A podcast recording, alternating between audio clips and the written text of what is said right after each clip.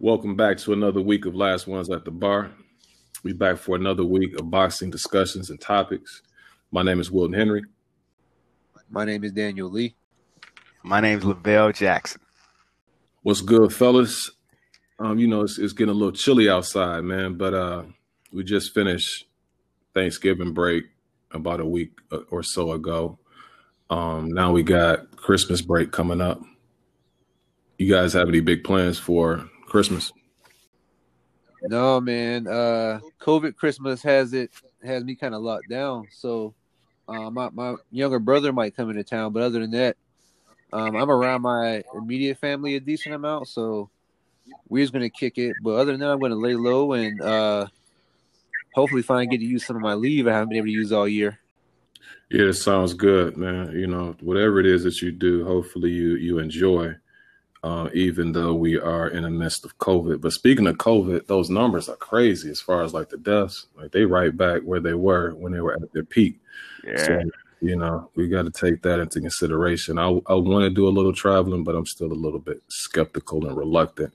And I haven't even taken that test yet, but I really haven't felt the need to take the test. I've been been around many people, but I'm afraid to take the test because I don't want them sticking that thing all the way up my nose. You know Right. but um, yeah, so let's go ahead and get to these topics though. So we got a big week of boxing um, that we had this weekend. A lot of fights, you know. I, I would consider it the good, the bad, the ugly of the weekend. But let's go ahead and start off with the Spence Garcia.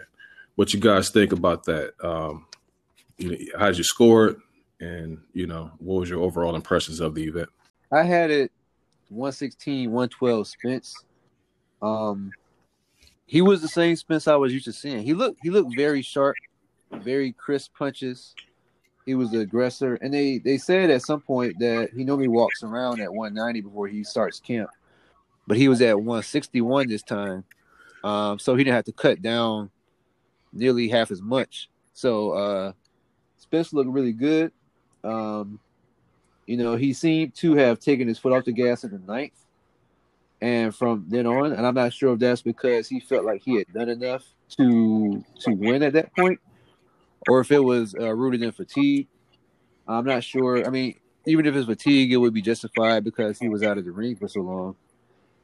Um, I thought that Garcia went for it a bit more in this fight than he did in the Thurman fight, but um, Spence didn't seem to be bothered by his power, and so uh, you know Garcia was who he was, and Spence was who he was, and Spence just seemed to do his things better than Garcia did his things overall.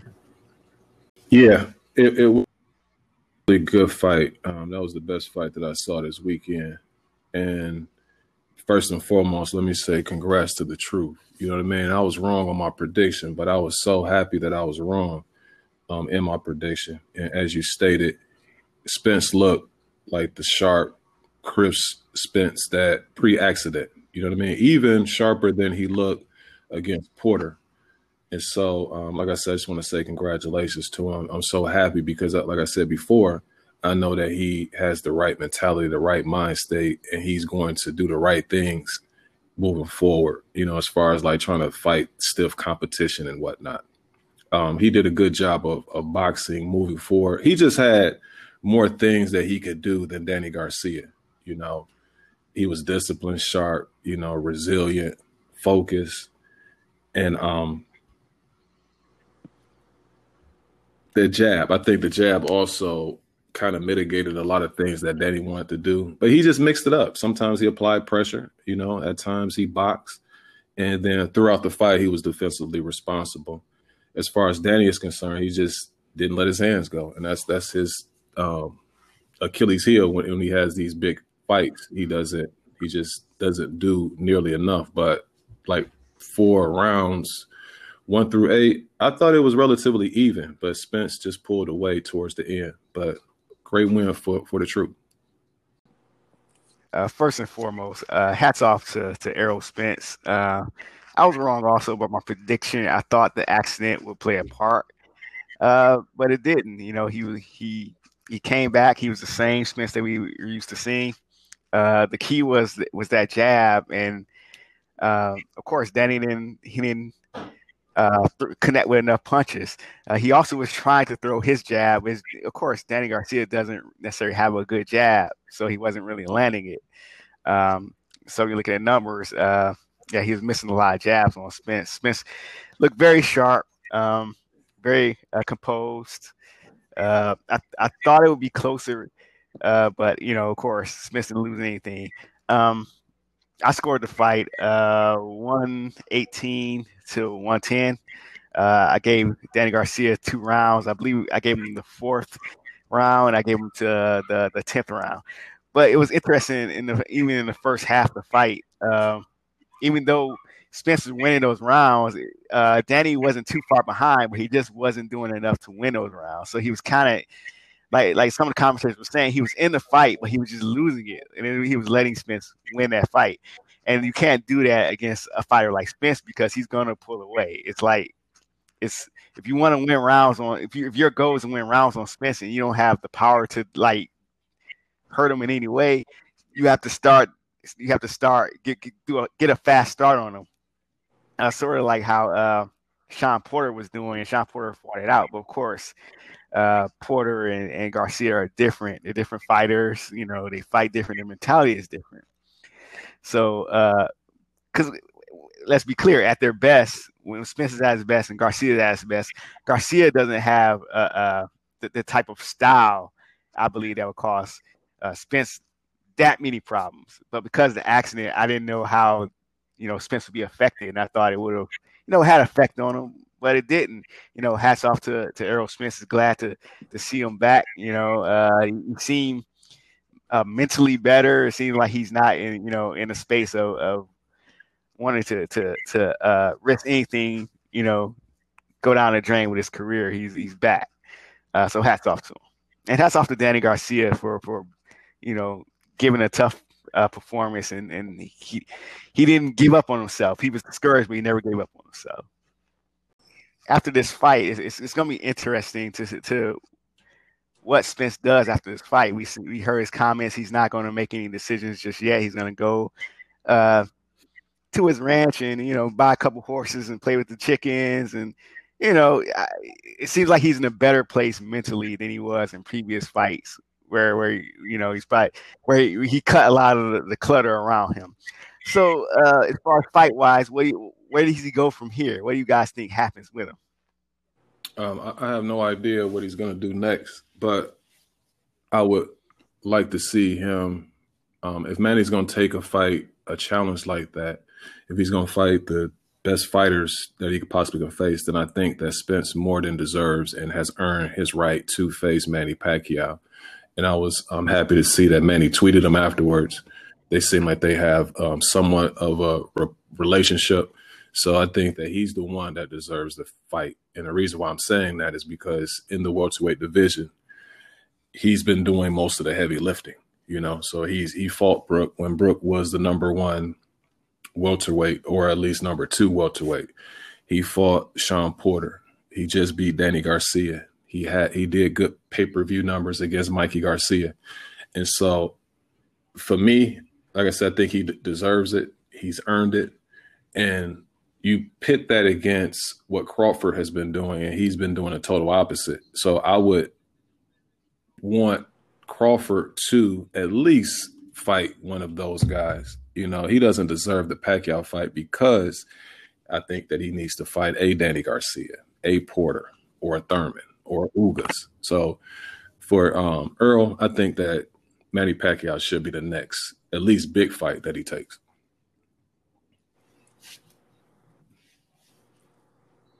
I look at this uh, two ways. I look at what I want to happen, and I look at what's probably gonna happen.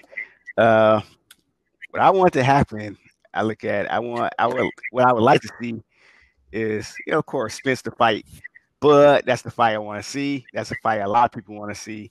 Um, uh, shout out to, to Andre Berto. Berto actually uh, tweeted out and brought to the to everyone's attention that this is the first fight where, you know, it was it was PBC actually acknowledged, you know, Terrence Crawford as a champion. Uh, we don't know what's going on behind the scenes as far as conversations, but it seems like you know it's on the up and up when it when it's in regards to those two. Um, of course, I would like him to fight Bud and then fight uh, maybe rematch Porter. If he beats Bud, he can rematch Porter, and then because uh, Spence, let's be clear, Spence is not going to make keep on making 147, even though he even on a diet plan, he, he's kind of filling out. So after the Porter fight, I would like him, you know, you know, give a shot to an up and comer, maybe Jaron Ennis or um, Vergil Ortiz, and then move up to 154. You know, is you know is good challenges at 154. You know, he can make his case there um, and see what what goes from there uh, what's probably going to happen. Uh, I think eventually he is going to move up, but what I think is going to happen, I think he's probably going to fight uh, uh, Thurman in, in, this order. He's probably going to fight Thurman next, uh, Pacquiao, and then Porter. And and if Bud's still around and hasn't lost yet, he'll fight Bud and then move up. That's probably, in my eyes, what's probably going to happen. Yeah, I see it kind of the way you see it, Vel. Um, I mean, on the list of likely opponents in terms of next fight, you know, obviously you want to see Crawford. I'm not banking on that. I felt like if that were something that they were planning with Crawford in attendance, they would have done the whole dramatic, you know, bring Crawford into the ring and they face off type of deal, uh, which was not the case, even though they did show him on the big screen. Um, I the Thurman fight uh, could happen. I think that is probably as likely to happen as the Pacquiao fight. Um, the Pacquiao fight could definitely happen, but if I'm if I'm Crawford, I try to make the chess move of, of getting that fight before Spence does, because if he does, then he will have two belts, and that kind of puts Spence in a position where if he wants to unify before moving up, he has to see him at that point. Um, so, you know, I, I could see him fighting either Pacquiao or Thurman, um, depending on whether or not Crawford grabs that spot first. Did you guys have any more thoughts on, on that? Yeah, I just had a few things. And remember, I told you I used to see Errol sometimes at the 24 hour fitness in Grand Prairie, right outside of Dallas. And I had a conversation with him about that as far as because to me, as I was seeing him, Errol is pretty big you know, especially for somebody who can make 147. And I was asking him at the time, I said, How long do you think that you can make 147? And he was saying at the time, he said, Probably um, when I'm 28 is what he said. He said, I probably um, keep making it until I'm 28. And so it's surprising that now that he's 30, he's still dropping down to make 147. And so we'll see how long he can do that, you know, moving forward. But I'm sure he's going to try to get those big fights because that's where the money is. I wouldn't, for me, like for him to take on a Porter again at this point, I think that would be hustling backwards. That wouldn't make any sense because you you've already beaten him and you have those bigger money fights that's right there. It's it's right there for you, and you accomplished so much at this point that you, you only have certain amount of fights that you can take at 147 that you still have left. And so I, I can't see him doing that. Maybe if he fight Porter again, it'd be at 154, you know, but not at 147 because you might got two, three more good fights left in you at 147. And so I just want to throw that out there. Cool. So let's hop on the other side of that uh, of that opposition. Uh, we have Danny Garcia who's been at 147 for a few years now. Where does he go from here? Um, just like with Spence, I look at this two ways. What's uh, what I want to happen, what's likely to happen. Uh, what I would think would be good for Danny Garcia is to, you know, um, he probably should go down back down to 140 because he's you know he, on at the top level he does match up well with everyone. But if he wants to get wins and get another, if his goal is to be a champion, uh, he should see if he can still make 140 because he, right now he's 0 and 3 in his you know title shots, and now he's going he's at a point at a crossroads where he's probably what's likely going to happen. He's going to end up being a gatekeeper uh, to the top, not like gatekeeper as far as like just a you know a fringe opponent, but a gatekeeper to the top, the upper echelon. You know, so if someone beats him, he's like that door. Uh, but my fear with Danny Garcia is, you know, he even though he's he's 32, 33, he's an older 32, 33. He was on a top level, you know, years before the current crop were, were, were there.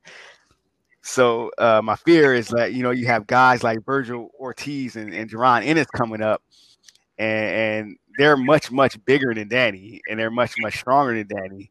And at some point, uh, you can't keep taking those. I mean, Danny's a tough guy. He never really been got been hurt really really bad, but you can't keep taking those punches as uh, Robert Guerrero. You know, found out Robert Guerrero was also a tough guy who could take a lot of punishment. You know, and eventually that chin, you know, gave out on him.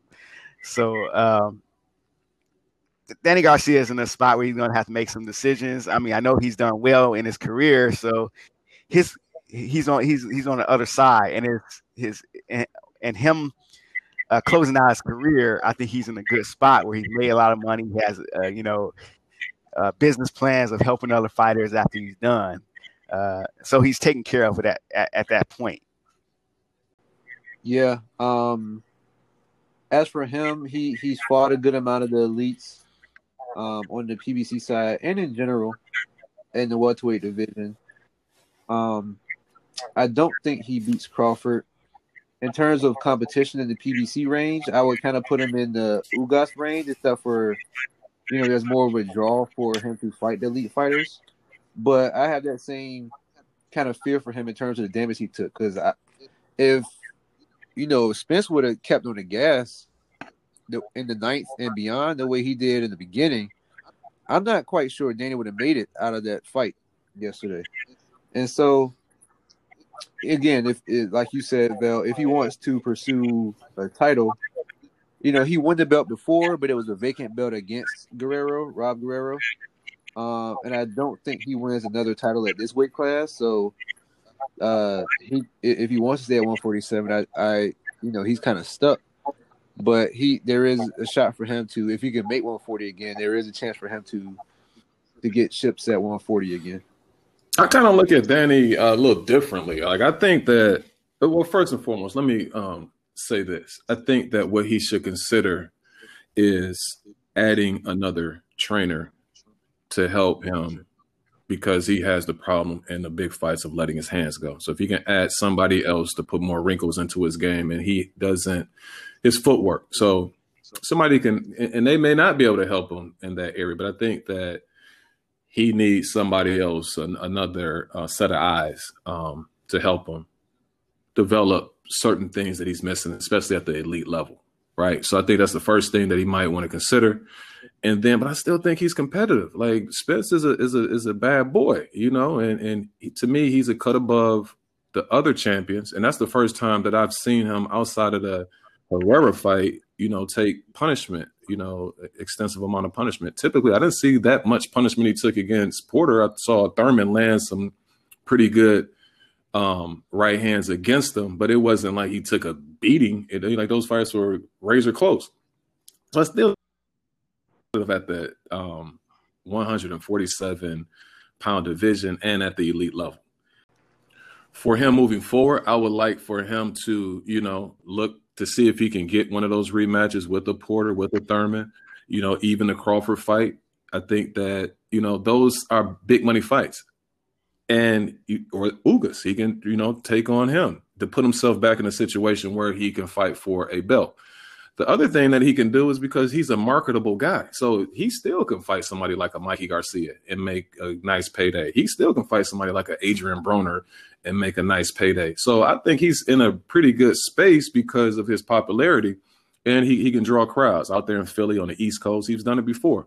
So I, I, I tend to think that more of an upside for him than he just lost to a great fighter. You know, it's nothing wrong with that. You know, and that's what you want um, fighters to do is, is put themselves in a position to fight the best and see where you stand or stack up. Other thing, again, for me as a rule of thumb, as a fighter age down to not as you get older. I think that them as post fight interview, it's more so whether or not he's going to move up to 154 as opposed to him attempting to go back down to 140. And so I think that I wouldn't try to make that move. If you can make 147, stay down there because that's where the money is. And I think 154, you might be biting off a little bit more than you can chew. Oh yeah, I, I want to say uh, just now that you mentioned it, Will, I definitely agree with you as far as uh, Angel Garcia. I uh, I didn't really like how excuse me, I didn't really like how Angel was, you know, the instructions he was given. I mean, he was telling the right things to do, but he wasn't really explaining how to do it. And I and I do think Danny technically um, is a fighter that that is willing, probably willing to listen to instructions and willing to take instruction. And I don't think Angel was providing the the, the right. Angel was, he sounded like he was lost, and I, and I think that a, a better trainer will probably. We don't know how it's going to go if he if Danny did decide to change trainers, but I think a better trainer would, would you know work on certain things, help him work on certain things as far as you know establishing a jab and be better to ex- explain things. You know, if he had another trainer. Now, uh, one of the other top welterweights, Keith Thurman, said that he wanted the winner. Do you guys think that he's deserving of the match with Spence next? No, not necessarily, but I could see it. Um, in in Thurman's last two outings since he's come back from injury, he looked okay, and then he um, against Molina, I believe, and then he lost to Pacquiao, and so, um, you know, like I said earlier, I could see him getting that fight, kind of by proxy of Spence having fought a good amount of the PBC stable at this point. Um, I think Spence gets another unanimous decision out of that if that were to happen. And so, um, so yeah, I don't think he deserves it, especially not more than Pacquiao, but I could see it. Yeah, Thurman. Yeah, he, he didn't look good against uh, Josesito Lopez either before that Pacquiao fight. You're right. I, to answer the question as far as is he deserving of the Spence fight, I say no, absolutely not. And the reason why I say that, well, even before I get to my reason, I think he needs to position himself to be deserving of that that shot by rematching Porter, fighting Danny, Ugas, or even Crawford. I can see that because Crawford hasn't faced any of those top welterweights. But to me, Thurman missed the boat when Spence was calling him out for like two years. He really, and he kept making excuse after excuse and trying to create these obstacles for Spence not to be able to get that fight. Now, it wasn't any excuse for him to have after Spence went to Sheffield and took the title from Brook. And so he kept putting those obstacles in place. And now that Spence is regarded as the man now, you know, I can see his reluctance on wanting to face somebody who he had been calling out for so long when the tables were turned.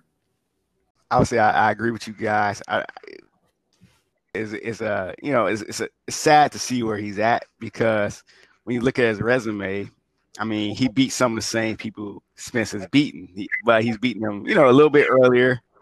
But in the last two three years, it's like he's not consistent. It's it's almost like he doesn't really want. It was a point he went to a point where it seemed like he didn't really want to fight, and he was only looking for big fights. He doesn't seem like he's looking to be great or looking to win.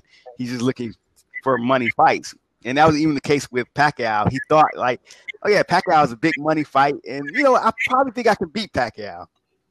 But you can see, you can find out when he got in the ring with him that you know he wasn't, he didn't seem ready, you know, for that type to to, to do what it what needs to be done be great, you know, because I mean, uh, Pacquiao is Pacquiao, but Thurman he he had his window of opportunity when Pacquiao started slowing down in that fight and he didn't take it. So uh, Thurman is, in, is in a spot that he, he's probably going to get some of those fights. Um, but from from from what I see, he, he's kind of on the downside. His heart's not there. And then when those young guys start coming, they going I mean, Thurman's gonna be the first name they take. They're gonna take his head off. Now that we know this was a, a busy week uh, for fights, uh, it was a couple other fights that you know, were on this this week. Uh, one of them was Anthony Yarde versus uh, Lyndon uh, Arthur. Um, of course, I checked this fight out. Uh, what are your guys' thoughts on on this this fight? Kind of this week in um, boxing cards, we could split the good, the bad, and the ugly. We we just address the good. Um, so this has to fall into the category of either the bad or I wouldn't say ugly, but it, it was pretty bad. And so, you know, when I was watching the fight, I, I made it a point to get back home. Now I could have watched the fight from my phone, and you know where I was at, but I just wanted to come in the living room, you know, watch it on a bigger screen and just relax and chill. You know that midday fight, it's nothing like that. And then you have a bigger fight later on. So you know, you're just painting that picture of that Saturday of you know these pretty big boxing cards, right? And so when I came back I was on the couch, was watching the fight, and the fight was, I would say, terrible. You know, so I had it four two, so I'm really interested in the fight, but you know, I'm trying to score it, and I had a four two, but I fell asleep um, at that time. So then I woke up. Now, the good thing about that, you know, obviously the bad part is the fight was boring, but the good part was the fact that I caught me a nap which ensured that I would be awoke for the Spence Garcia card. So that was something that I was um, pretty happy about as far as getting that nice little power nap because I woke up and it was the ninth round. And so it, this fight was so bad that I didn't go back to watch those rounds that I missed. But when I woke up, um, I, and, and uh, as I watched the other rounds, I thought the fight could have went either way. Now I thought that the announcers were being a little bit biased for Arthur. You know, some of the times when he would throw jabs, they would make it out to be much more than what was actually happening. And then anytime Yarde would do something, they really wouldn't acknowledge it. And so I noticed that. And so I knew that once they went to a decision, just based on how they were announcing the fight, I kind of knew that Arthur was going to get that decision. Now I could have went either way based on what I saw, but I didn't see those. I think it was like three rounds that I missed. But I'm gonna say this: neither of those guys really should be proud of their performance and effort in that fight. Um, before they do anything else, these fellas they they probably should do a rematch and actually fight this time to see who actually really won. You know, because like I said, you could have made a case. It really should have made that a draw. Um, and then the last few things that I'm gonna say as far as Yarde is concerned is that I think he's like Danny Garcia in this sense that he needs a new trainer. And so he can keep the guy that he has, but it's like he it's certain things that he just can't do. And I don't think that guy is capable of teaching those things that he needs to do. Like right now, he he's ineffective when it comes to like cutting off the ring. Um, he does a lot of posing. Um, and so in his stamina, you know, he still has issues with his stamina. And then um last thing I'm, I'm gonna say is this, man. I'm gonna say this, Yarde, and hopefully somebody pass this along to you. Quit yelling out lions. Well, I don't know what do you say, lions in the cub or lions in the cut, whatever it is he's saying. He, they yell it out all the time. You can't. Yell out that you're a lion when you're fighting like a kitten. And so I'm gonna leave it at that. I'm glad you used the kitten analogy, because uh, I watched this fight. Uh, I saw most of it. I, I, at some point I just stopped scoring it because I, I, didn't think either guy, neither guy deserved to win. But just like kittens, it was like two cats pawing each other. It was like their jabs was even looking funny. It was like it wasn't even they wasn't even stepping into the jab. It was just like a like an arm jab, and they're just touching each other. And it was like it was like watching a fencing match. It, it, it was pretty horrible. I'm like, what what is going on? Neither guy that really deserved, you know, to to, to win this fight. Um, yeah, they're pawing each other for about seven to eight rounds. I think uh, while you were asleep, Will, I think you know they tried to make a little bit happen. You know, late in the fight, it, it, it just wasn't hitting. You know, a couple right hands started getting thrown, and and, and I want to say uh, Arthur he did get hit by a right hand by by Yarde, and you know he took it well, but he he he was stunned. He was kind of hurt. Uh, but that was probably the only thing notable that, that happened in that fight. I mean, neither guy deserved you know, to win that fight. It, it was just, it was interesting. It was like, it was basically I was watching the uh, fencing match. If it was one positive I could say for Anthony Yarde is is that he didn't get tired this time. That's the only thing. Yeah, I I went ahead and scored it because I was already committed to it. You know, when I, I scored it a draw, but I wasn't mad at the you know the split decision, and I'm not sure how much I learned about either fighter to be honest. Um, I mean, both were rangy, and it was evenly matched. Like I initially gave uh Yarde the edge, but that was because of his fight with Kovalev and having been in deep waters. And so, you know, that said, yeah, it was just a bad. It, it wasn't an entertaining match um, to to watch. I'm not really sure where either fighter goes from here. Um, I'm not sure if that justifies that win justifies a title shot for for Arthur. Maybe they do rematch and, and try to have an actual fight. Um, I wouldn't be mad at that either. But but yeah, it was. I, I also had pretty high expectation because I saw I saw Yarde really let his hands go against against Kovalev and, and do some damage there. And so I was hoping that he would have built on that, but um, he he just didn't seem to do that. Um, do you guys have any more on that? I'm guessing no. But. No, I, am gonna say this though. I did learn something because I was a little bit higher on Yarde before that fight. Now, maybe, like I said, if he gets him another trainer, because he has some skills, but at this point, I can't see him or Arthur being competitive with the champions at light heavyweight. Not after that performance. I would agree, and I was after the fact I was looking at who had the belts because I know Beterbiev had he, he has the IBF and the WBC, and I knew Bivol has the WBA.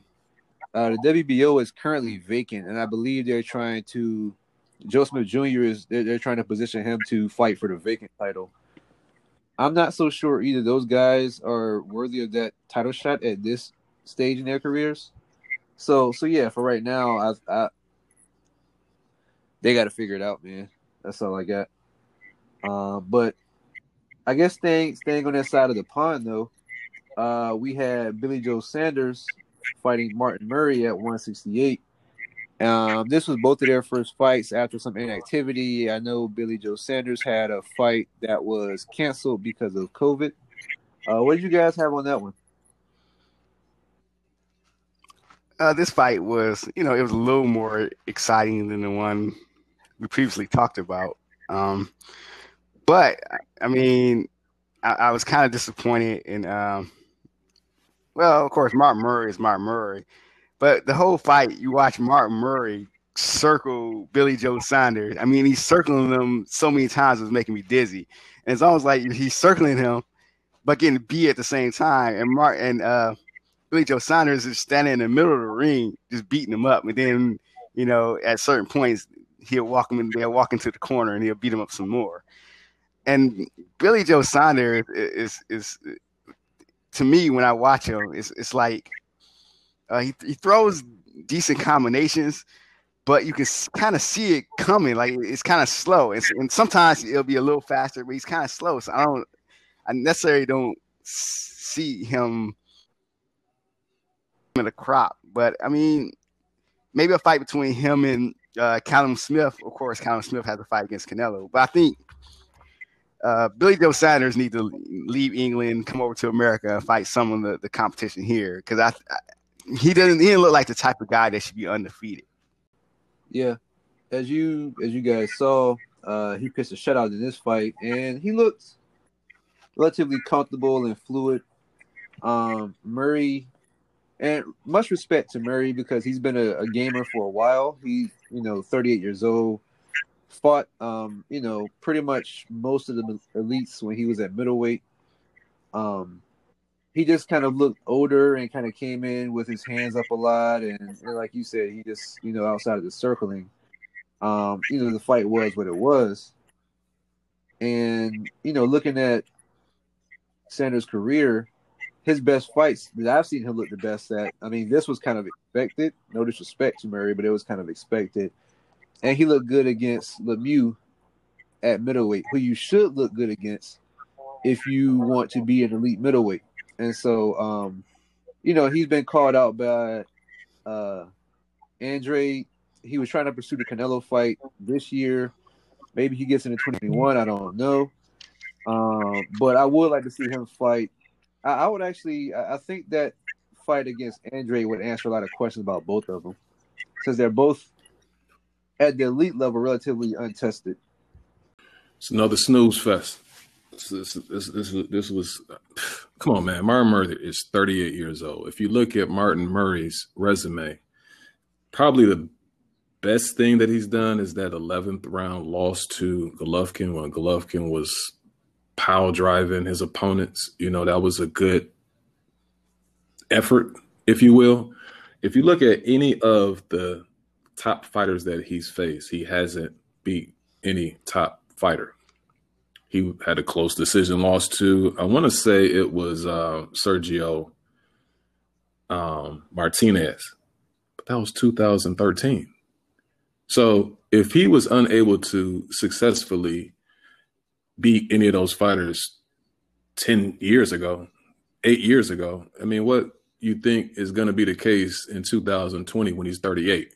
You know, so again, I don't know what DAZN is doing. It's like they are doing their best effort to go bankrupt uh, to me by putting on some of these matches. But Billy Joe Saunders, man, if you like it, I love it. If you look at his last few opponents, he's fought Arthur um, Akavov, Willie Monroe, David Lemieux, Charles Adams, Shavkat Isufi, Marcelo Esteban uh, Caceres, and then Martin Murray. So if he's able to get away with that, Billy Joe Saunders is uh, well worth over two million dollars. So if they're allowing you to fight this level of opposition, keep doing it.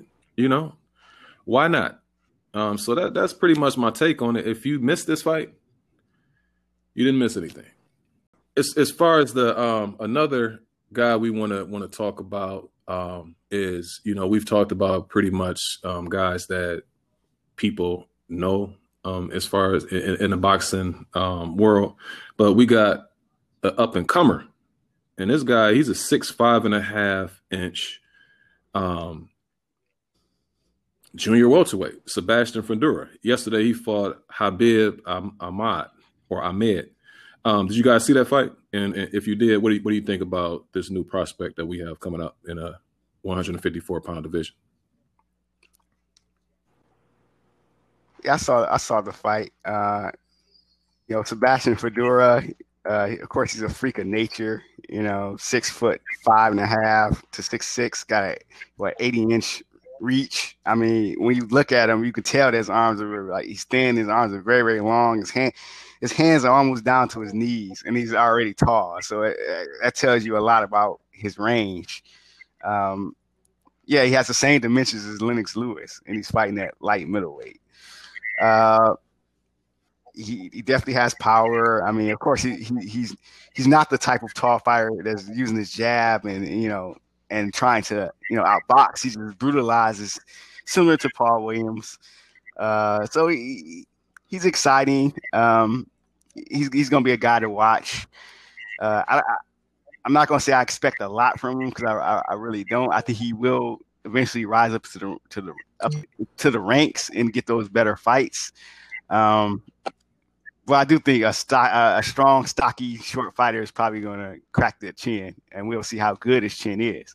But overall, I was impressed, man. He got Ahmed out of there, you know, second round, uh, just beat him up pretty much. So, I mean, he, he's a guy to watch. Yeah, I agree. I mean, at this point, you just don't know enough because uh, the level of his opposition. But as you say, he's a like as you know with the um, dimensions that he has, that wingspan, and you know that's going to be a daunting task for anybody that he's facing. Um, it, it, it depends on how long he can make 154. I'm not sure, but yeah, man. I mean, he seemed like a likable kid too. When you saw him in the interview, I don't know if you saw that, but you know, he, he's uh, kind of charming. You know, as as you listen to him speak and whatnot. Um, but yeah, man, he looked like a praying mantis out there, you know, daddy long legs. But he has great potential, good power right now. Um, what I would like to see is, you know, allow him to face stiffer and stiffer opposition and maybe six months from now, get him in there with six months to a year, get him in there with somebody like an Austin Trout, you know, that would be a good test to see where he is.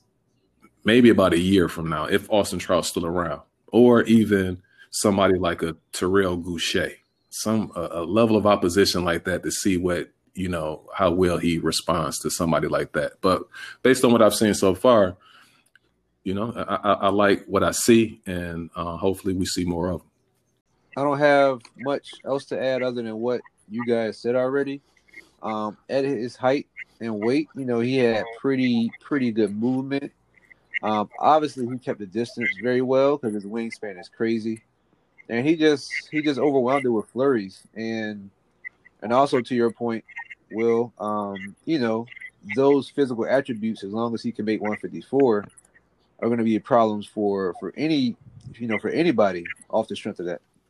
And so um, I was going to take it the same direction you did in terms of, you know, fighting someone that's kind of like a middle of the pack um, guy at that weight class, like a Douche.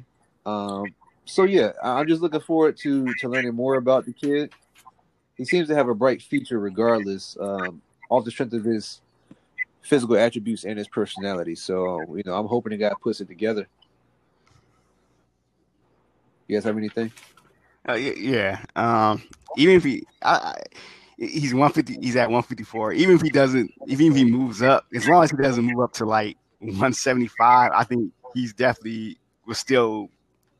I mean, at 175, he'll be tall and pretty much taller than everyone, but it wouldn't be as much a factor as like, let's say at 160 and 160, you know, eight. I mean, just think, of course, you know, we don't favor him over someone like Canelo, but just look, just imagine them in the ring together, and Canelo's like five foot eight at best, and, you know, and Fundora is like six five, you know, close to six six. You know, that's the, the dimensions we're looking at. So it's gonna be interesting and awkward to see, you know, how far he goes.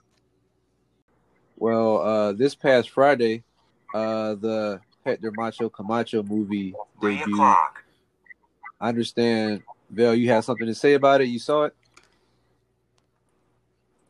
Yeah, I saw it. Uh, it was interesting to watch. Uh, I can't say I, I, loved it. Not that it's the documentary's fault, pretty much. It, it was just kind of sad to watch. It was bittersweet. You know, Macho Camacho, if you listen to this podcast, he's one of the guys I watched growing up, one of the first fighters I watched. Shout out to my pops because, you know, my, that's one of my, my father's favorite fighters. But it was it was sad to see because, you know, even from a psychological standpoint, you're watching somebody on screen that's you know appears happy, smiling, laughing, but you know he's depressed. You know he's like haunted, and, and it's like you've seen that play out in his life, and you see how that you know affect his career as far as the things he got into, the drugs and all that.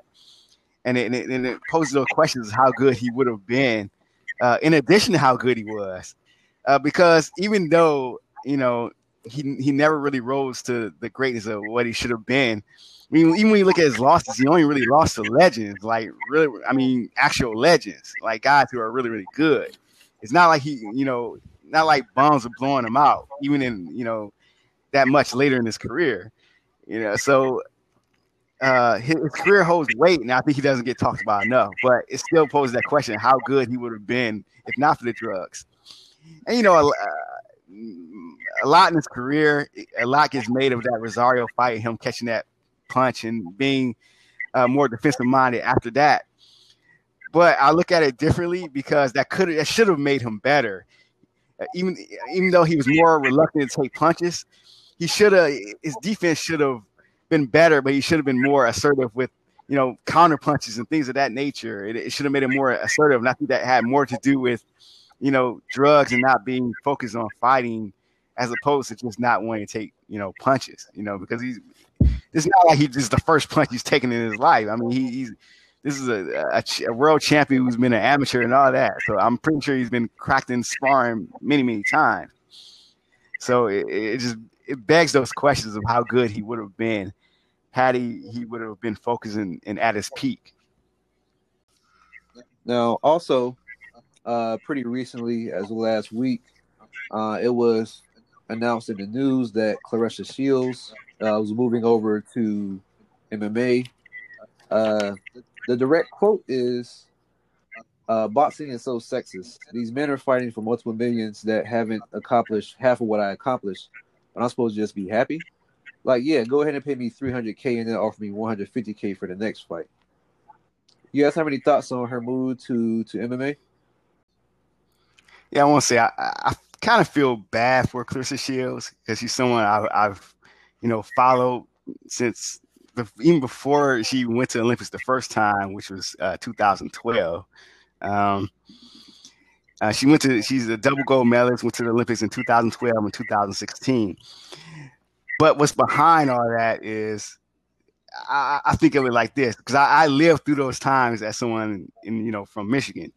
She was in the same Olympics with Gabby Douglas in 2012.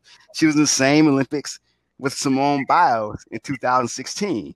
But you heard of those two a lot more than you heard of her um, gymnastics really put those two on a pedestal way more than boxing put Claressa Shields up there.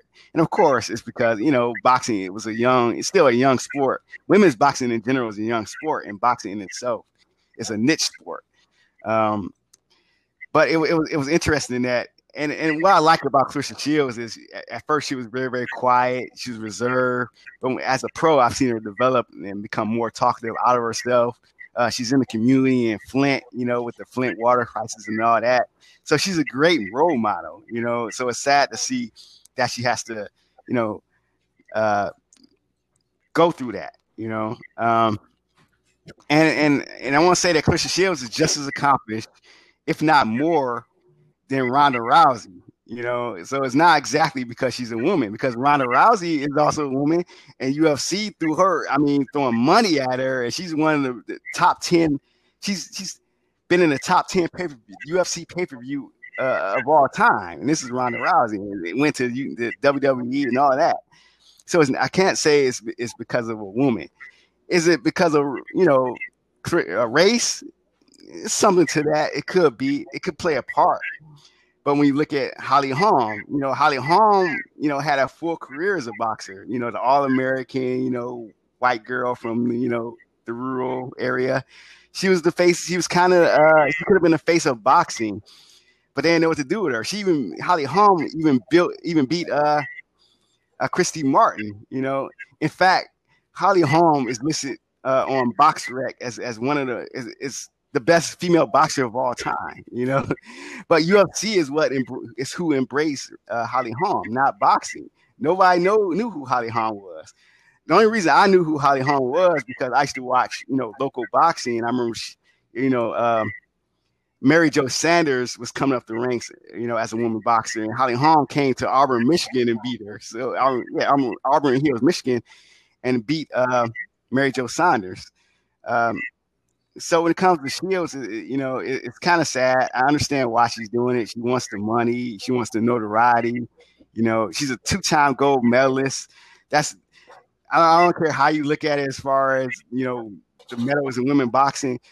Having winning Olympic medals is nothing. You know, um, you can't discount that. That's in the history books forever. That's in the history books. That surpassed even boxing championships because Olympic medals is a worldwide phenomenon uh, past, you know, uh, even the niche sports that's that's in it, you know. So I kind of feel bad for Claressa Shields. Um, I think she should have been, you know, marketed better. I think she should have been uh, embraced better by boxing.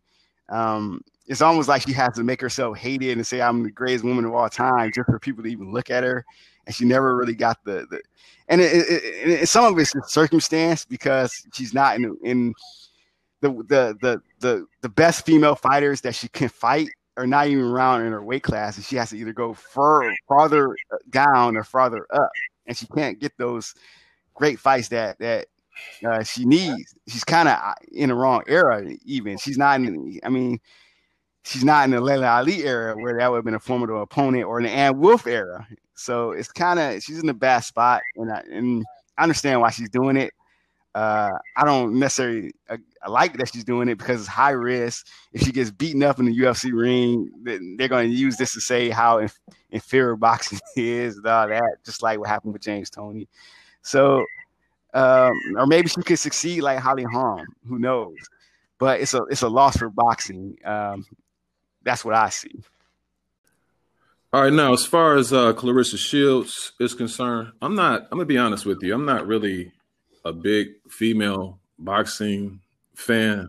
Um, you know, I don't really follow the sport like that. If I just so happen to catch a fight, I will.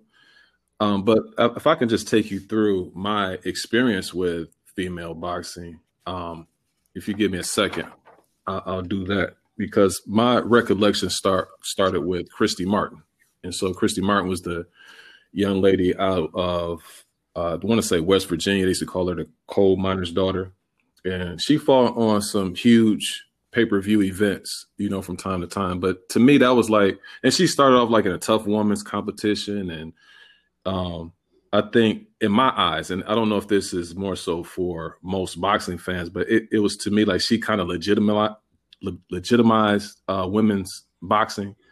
Um, to me, you know, that's when they made it kind of a, a big deal. And then also, you had around the time that she was out, you had um, Lucia Rijker, who was really good. Mm-hmm. She was also someone who wasn't was pleasing to the eye too. You know, you see uh, Lucia Rijker now in interviews, she's a, a, very beautiful. I don't, I don't, whatever your measure of beauty, I, I think that you would think that she is pretty. So she had that thing on, but she was really powerful, violent inside the ring, great technique. But she also came from like a mixed martial arts background into boxing. Then you also had so people kept saying, "Can Christy Martin beat Lucia Rijker?" And you know, so you had that thing, but it was just the fact that Christy Martin was kind of like the pioneer to what was going on, and she was really like the fighters that she was facing. She was really heavy-handed, and I remember one fight in particular. She fought. It was a lady named Deidre Gogarty, and they fought like that was the first time I saw a female fighting on a pay-per-view event. Right, so Pretty pretty big deal. Then you also had females like Mia St. John. So you got another like model type uh, lady that's fighting in the ring, and she used to fight on on like Friday night fights and stuff like that. But another female who would be like on a calendar or something like that. Like that's that's the. Um, but she was also she was really tough, and she was working with uh, Robert Garcia, but she was also another person. I want to say she was like a Taekwondo champion or something like that. Then she went into boxing. And so that's another person that I recall um, who had the spotlight on them when it came to boxing. Now, these guys, ladies had extensive careers though. And so then it, it came, then I remember Laila Ali. Laila Ali even said that she saw that Christy Martin fight, and that was kind of what inspired her to want to fight. She didn't even know that was a thing. And so she saw that and then she had a really good career, but she was the daughter of Muhammad Ali. So eyes are going to be on her just because of that. Like that's a huge marketing um, advantage that you have. Then also another female that was easy on the eyes as well, you know. And then they were had different matches that they could put together because George Foreman's daughter was fighting at the time. Then you had Joe Frazier's daughter fighting at the time. And so they eventually put her against Joe Frazier's daughter and they had the first female pay per view event. So they could market that and sell that. And they sold it as Ali Frazier 4, you know, playing on the three fights that Ali and Frazier had, the actual uh, guys. And so she got that majority uh, decision victory. And eventually she ended up beating up um, Christy Martin, even though Christy Martin wasn't really the same size as Ali, but they did have that match. And that was, you know, another thing that they could market. Um, then the other thing is the other lady that I was familiar with was Ann Wolfe, but also with Ali. Not only is she's the was the daughter of the greatest, and she had the looks, but she also had that person that people kept saying you can't beat this person, or we want to see you fight this person, which was Ann Wolfe. And so Ann Wolfe was to me, like some people say she's the greatest female boxer of all time, and that's that's kind of you know debatable. Um, but you know, and and Wolfe later on became a trainer, and I think most notably with um, James Kirkland. But she got one of the most brutal female knockouts of all time. That Vonda, I think Ward or something like that. But she, she knocked, yeah, she knocked that lady out. That's that was very impressive, and um, whatnot. So then I, now I'll go to Claressa Shields. Now, when you see Claressa Shields, if you watch her in terms of technique and whatnot, you could may consider her the GWOAT, the greatest woman, you know, of all time when it comes to boxing. And she has really good technique, great speed. She got those straight punches, her timing. You know, she do the even do like the pull counter sometimes. So I mean, sis is cold with it. Like, don't get me wrong. Um, and now, as far as her, and I hear people say, "Well, she won two gold medals." Well, women boxing in the Olympics started in 2012, so some of those other ladies couldn't go to the Olympics because it just wasn't there at the time. So that's one thing. Um, here's the things that's that's hampering her. One, she's only 10 and 0. You know, it's like not like she's had an extensive career and it's like she can't, you know, it her benefits and rewards. She only had 10 fights. So um, I think that maybe if she continues in the sport, maybe they can build up to her being a marquee pay-per-view type of fighter. But here's the problem. Right now, she doesn't have like a dance partner that you can market. Like, we want to see you face this person. Like, I don't, me, I don't know. I, maybe, um, maybe I'm wrong, but I don't know another fighter out there who you could, and, and people would want to see that fight. Like, oh man, she's good too. Can she beat her? And you know that type of thing. When you have like a Crawford Spence, when you have a Joshua Wilder, or you know th- those type of things. I don't see that out there. Also, outside of the talent, she doesn't really have a distinguishable attribute. If you look at her KO ratio, she's 10 and 0, but she only had two knockouts. Now she'd be landing some punches, but it's like she's not like Ann Wolfe. And then the other thing is, I mean, just be honest, like, you know, mostly men watch boxing. And so she doesn't have that.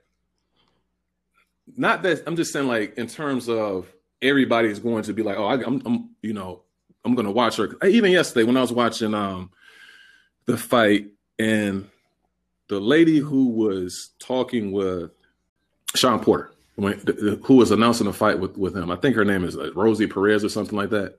You can tell how Shawn Porter was. I never seen Shawn Porter act like that. Just being around that woman, right? And so when you have guys who are going to be watching these fights, sometimes they want to see somebody who they like. You know what I'm saying? So I think that that plays a role in it too. Is it is fair? Maybe not. You know what I mean? But I think those are the three things that's going to hamper her, or she just doesn't have that. I'm the daughter of a star. You know what I mean? Of, of an all time great. It's it's one thing that's missing that would draw interest of fans, and that's what she's missing right now. But again, I think that she could build up to it if she gives it an opportunity and maybe when she's 20 and 0 and she's still having those problems, then it's like, okay, I'm gonna go off the UFC, you know, and whatnot. I think she's just it's a little soon right now for her to be uh, making those complaints and gripes. But if she feels that way, you know, go for it. You know, go to UFC and see if you can um, make more money there. Uh, and you know, she she has my support. That's for sure.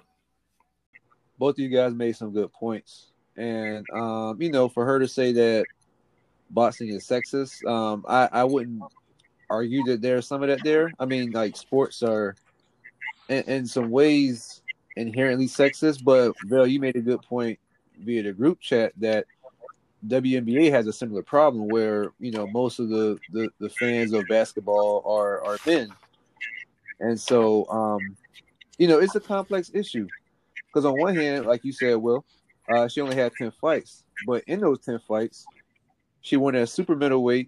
She dropped down to middleweight, unified that, dropped down to junior middleweight, middle and unified that. And in 2017, she was the first woman to headline a boxing main event on a premium television network with Showtime. So, you know, in 10 fights, she's moved up and down, and, and, there's nobody for her to fight now. She doesn't have that rival, like you guys said. And so, um, yeah, she gets paid 300k one fight and then you don't have anyone else for her to fight, so you know it's not bringing in as much revenue, and you have to offer her less revenue for that reason. That's not inherently a gender related issue. That's a marketing issue, which is unfortunate. So I completely get her, even though she's 10 fights in, you know, in, in combat sports, you only have your your prime, you only have your physical attributes for so long So if you want to maximize your net worth, by all means, go for it. So, you know, could boxing have promoted her better than they could? Hundred percent. But at the end of the day, I think it just her doing what she feels best for her career, and I, you know, I have a ton of respect for her as a fighter, as a woman, and I just hope it's a safe transition, as safe as it can be, because you know, MMA is not safe, but she's doing what she got to do. Oh, yeah, I want to say y'all did make some good points, and I definitely uh, agree with the whole. You know, men do watch you know boxing or and boxing is sexist. Let's just be real about it. Um, but Will, you made a point about you know um, about her not really having people to fight and all that. And that, that all that is true. It's just that when I compare that to UFC, cause I look at her, I look at Claressa Shields the same way I look at Ronda Rousey. And when Ronda Rousey entered the UFC, UFC didn't have a women's division. Really, they didn't probably even have weight classes. They created, they threw money into and created a women's division around her to make her a star. I mean, that's why they then, then out of that became, you know, a man. And I mean, actually, as far as MMA, they were further back than women's boxing, I believe. The only person they had who wasn't even in the UFC at the time was uh was Cyborg. Um, they they created Amanda Nunes and the Holly Holmes and the uh, Miesha Tates. They built these per- these characters up to take on uh, uh, Ronda Rousey because they knew that the money was going to revolve around, you know, Ronda Rousey. And of course, let's be real, Ronda Rousey, you know, she's easy on the eyes and all that and stuff like that. She's tough. She can be in movies and all that. So, but but you know what? I, I also believe that Claressa Shields do have that personality. You know, I follow her on social media. She has that personality. It just hasn't really been brought out correctly yet. So it's sad to see that, but I mean, it is what it is at this point so moving right along, um, it was a it's a lot being said about the you know the lightweight division, and you know of course we know Teofimo Lopez is the one to beat. Uh, we had a promoter, his promoter Bob Arum of Top Rank, come out and say that you know one of the the, the potential opponents for Teofimo Lopez, who has a belt, uh, Devin Haney, has to prove himself to earn uh, Teofimo Lopez. Um, says uh, that Haney is not on the list in 2021 because, quote, uh, Haney has to prove himself. Uh, let him fight somebody that's real, and then you can match him with Teofimo Lopez. Haney Teofimo Lopez is not a fight that's going to generate revenue at this point. I don't know if how good he's going to be, how good he is. I'm saying he has to prove himself. If Ryan Garcia again, he has to prove himself. If Ryan Garcia beats uh, Campbell, then he proves himself. Uh, unquote. Um, what are you guys' thoughts on that? Well, to me, I think that I think just far as what Bob is saying, to me, is is confirming to me that Devin is either a serious threat to Teofimo in Bob's eyes, or he's not sure of To's Teofimo's ability, um, or both. Now, just in general, when you say that somebody isn't proven, again, that's that's something that it's it's a deeper rooted issue that's going on here than just what he's saying. I just think he's he's bluffing, you know, and whatnot. Um, but this is typically how boxing works: is you had once a person has a world title, then they're proven. So let me let me break it down for you. So typically, how it's supposed to go, and it's supposed to go in, in an order similar like this. And I think that when we talked about uh, Joe Joyce last week of how they're bringing him up, that's the traditional way that fighters move, right? So you have your prospect who starts off with the six rounders, he then he moves on to eight rounders, then eventually he gets to his 10, um, 10 round fights. Then you incrementally have the fighter you know, take on better opposition. You know, it, the opposition gets stiffer and stiffer. So then once that fighter gets to that point, then a fighter might get a regional belt, something like a NABF title, right? The North American Boxing Federation, if you are an American fighter or Canadian fighter or um, or whatever, right? So you get that title, you defend it a little bit, but that's when you made it to your 12th round fight. So now you're in position, you comfortable at the 12th round limit, and then you go for your world title. Now, once you go through that order, then you're ready for all comers. So then you want to get the other belts. So what I'm saying is, is that once you go ahead and get to that point when you're a world champion, there's no such thing as you having to prove yourself. It's like you've done all of the necessary steps because now you're ready to defend that title against the world, against anybody else that you um, can possibly face, and you really are supposed to want the other belts.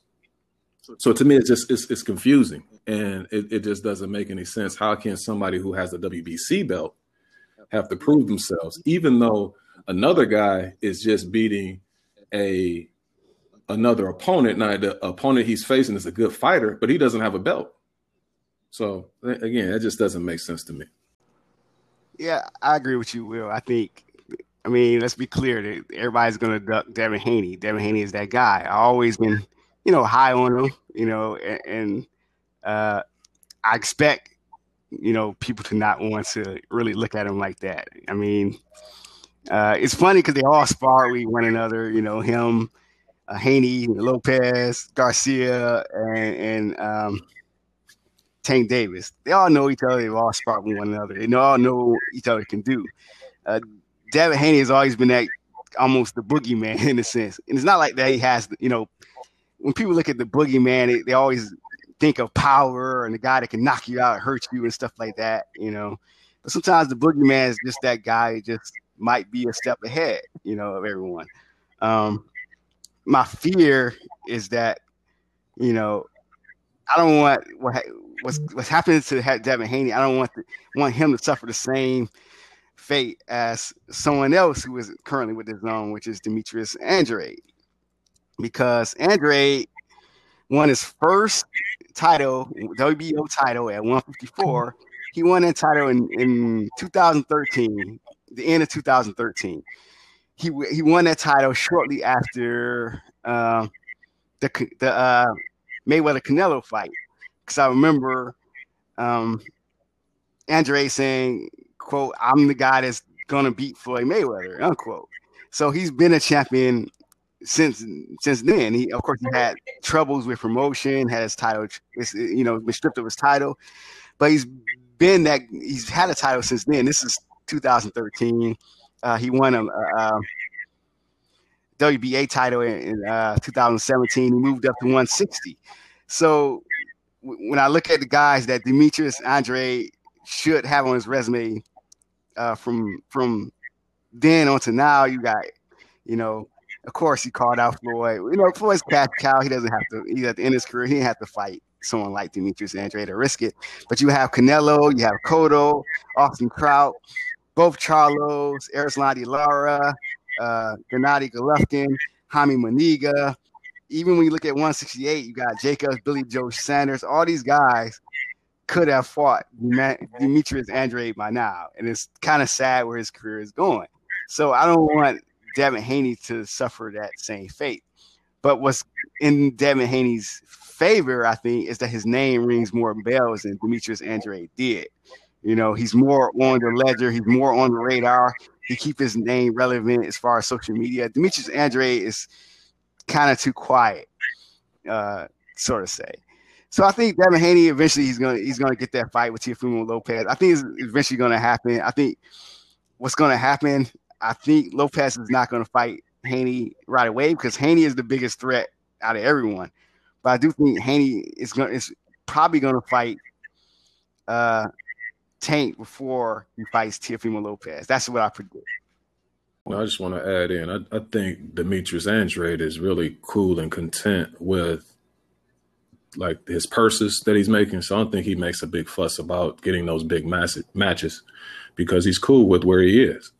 You know, if you look, he, you know, I don't be one to be in somebody's pockets, but at the same time, his net worth is just under $10 million. So if you could keep making pretty, you know, sizable um, paydays against the guys that he's facing, you know, why rock the boat? You know, I think that's that's probably the way he's looking at it. But you guys have anything else you want to address before we, we wrap things up? No, this is a busy week for boxing. We co- we cover all the ones we want, and of course, we have more on the table for our listeners. so, uh, stay tuned. Yeah, absolutely, man. Um, yeah, it's a good week. It was a bad week in some senses. It was ugly, you know, in some senses. But at the end of the day, you know, it's good to have a, you know, a lot of boxing on a slate. And then we had a chance to look at some recognizable names. We even threw in a, a, a up and comer in Fundora. So hopefully you guys enjoyed the show, and uh, we'll see you next week. Have a great Tuesday. Peace. Peace.